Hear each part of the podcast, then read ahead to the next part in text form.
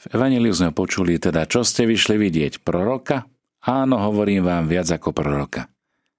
Hľa posielam svojho posla pre tvojou tvárou a on pripraví cestu pre tebou. Milí priatelia, keď učeníci Jána Krsiteľa odišli, učiteľ zdáva tomuto prorokovi veľký hold pred celým zhromaždeným zástupom. Hovorí, že Ján je viac ako prorok, lebo prišiel pripraviť cestu Mesiášovi.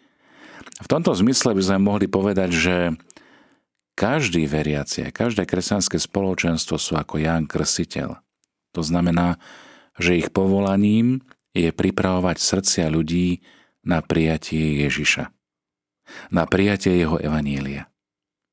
Učeník predsa nie je povolaný a nežije preto, aby hovoril o sebe, o svojich zážitkoch, o svojich skutkoch.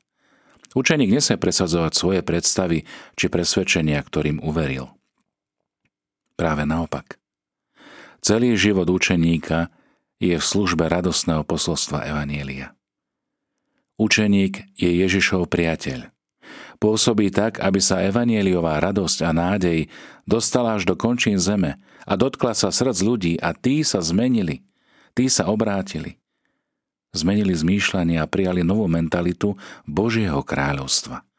A sami sa stali Ježišovými priateľmi aby uverili Otcovej láske.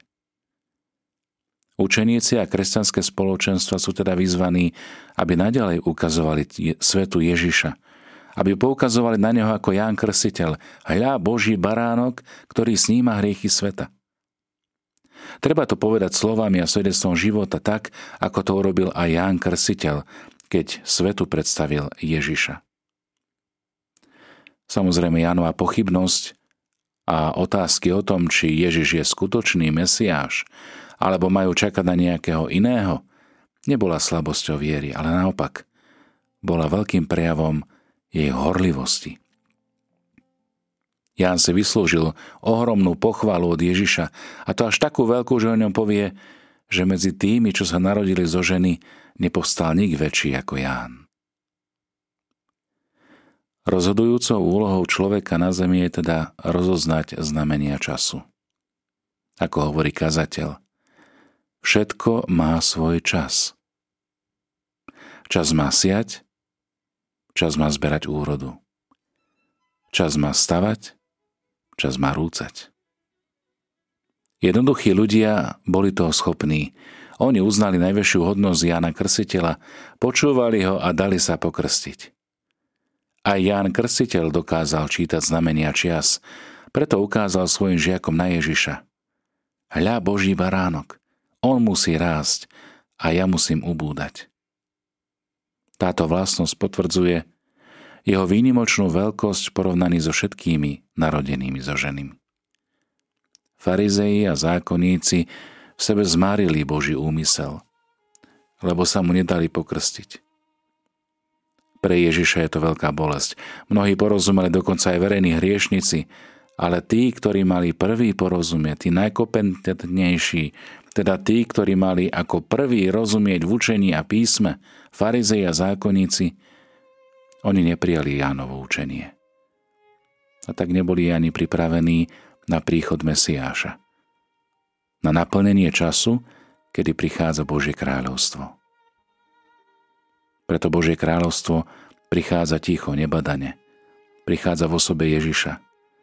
Ale oni zostali ako keby vonku, lebo nerozpoznali znamenia čias.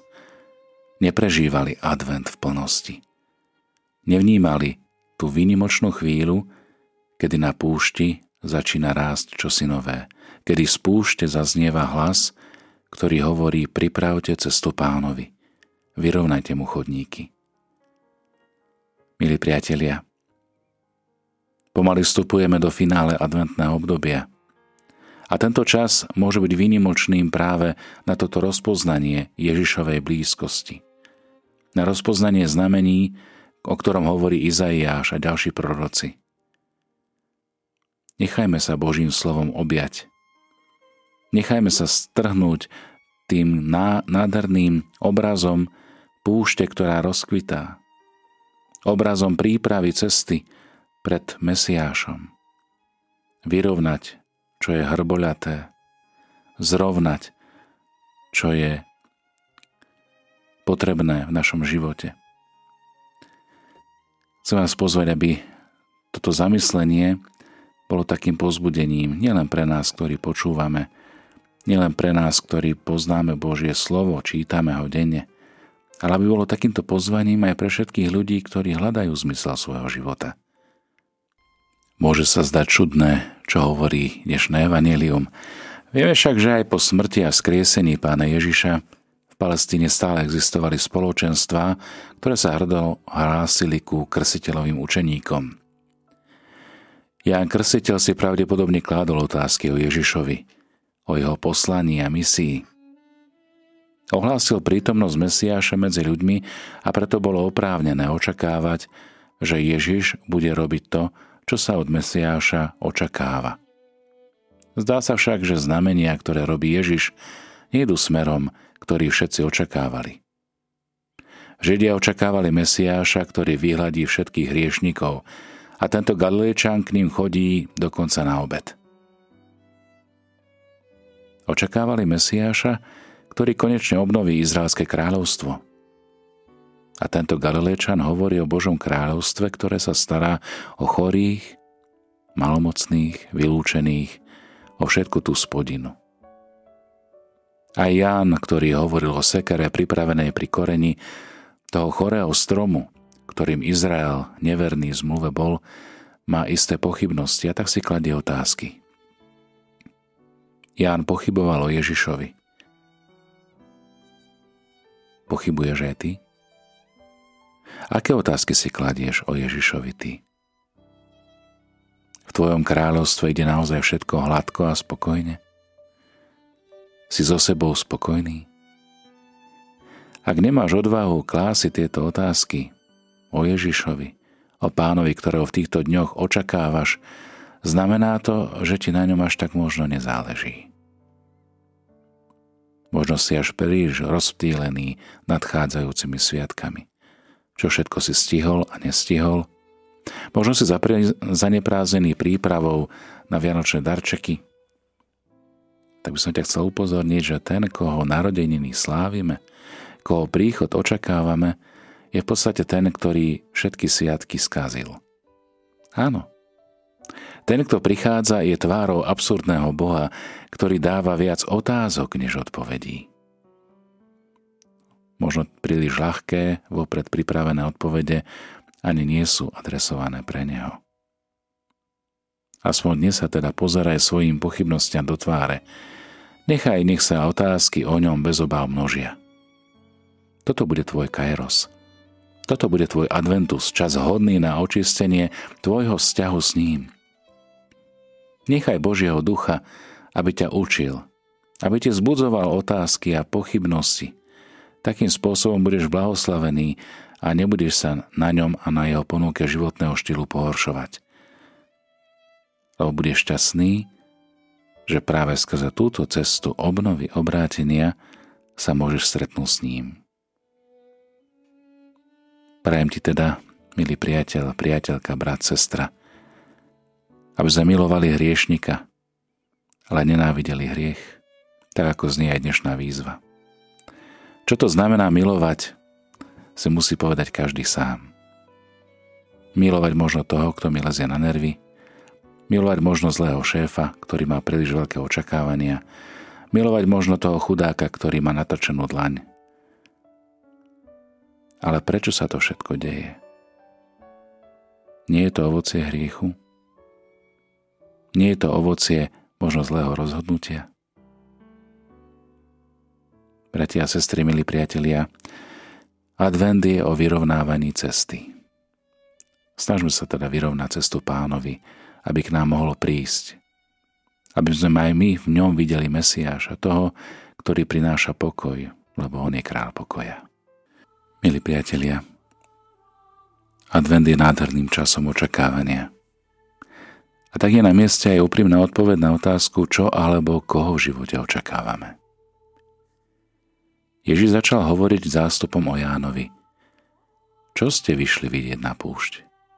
Trstinu zmietanú vetrom? Čo ste vyšli vidieť? Proroka? Niekto môže mať veľkolepé, iný prízemnejšie a ďalší skoro žiadne ciele. Neraz sú motivované tým, ako vnímame život, ako vnímame dianie okolo seba. A to je zase dané tým, aký sami sme. Ako napísala spisovateľka Anais Nin. Nevidíme veci také, aké sú, ale také, aký sme my. Z duchovného hľadiska platí, že spôsob, akým sa tam dostaneme, určuje je to, kam sa dostaneme. Ak sme zvyknutí presadzovať sa manipuláciou, skončíme so zmanipulovaným Bohom, ktorého sme si sami vytvorili. Ak sa necháme priťahovať a vyvodiť láskou, tak je možné, že nakoniec dôjdeme ku skutočnému Bohu. Koniec svojej cesty určujeme už na jej začiatku. Preto aj adventné obdobie ponúka čas vnorenia sa do seba. Objavovania, či to, kam smerujeme alebo chceme smerovať, nie je dané iba rutinou. A či to naozaj chceme? Či naozaj chceme nastúpiť na cestu obrátenia, zmeny zmýšľania? Či naozaj chceme pripraviť cestu pánovi? Či dokážeme milovať čistým srdcom, aby sme tak mohli vidieť v tom druhom človeku Božiu prítomnosť. Ježiša samého. Môcť si určiť cieľ a spôsob, akým sa k nemu dostaneme, je veľký dar. Neraz dlho odložený, zaprášený, ale stále dar. Dar, ktorý môžeme hľadať, dar, ktorý môžeme stratiť, dar, ktorý môžeme venovať inému. Milí priatelia, aké je vaše očakávanie? Aký je váš advent? Naozaj milujeme každého bez rozdielu? Alebo máme nejaké zadné dvierka na adresátov lásky? Milovať Boha a blížneho, to je najväčšie prvé prikázanie. Nech teda aj rozpoznanie času naštívenia je pre nás výzvou, ako hľadáme ako nachádzame a ako ohlasujeme radosnú zväzť. Pane, sme Tvoji nehodní služobníci a zarmucujú nás naše viny. Preto ťa prosíme, potež nás spasiteľným príchodom svojho jednorodeného Syna a nášho Pána Ježiša Krista, lebo On žije a kráľuje na veky vekov. Amen. Drahí poslucháči, do nového dňa vám udelujem svoje požehnanie aby všetko to úsilie, s ktorým chceme ohlasovať Ježiša Krista svojim životom, ale všetko to úsilie, ktorým chceme obetovať, všetko to, čo máme, svoje kríže, ťažkosti, utrpenie, slúžilo na spásu našu, ale aj na spásu iných.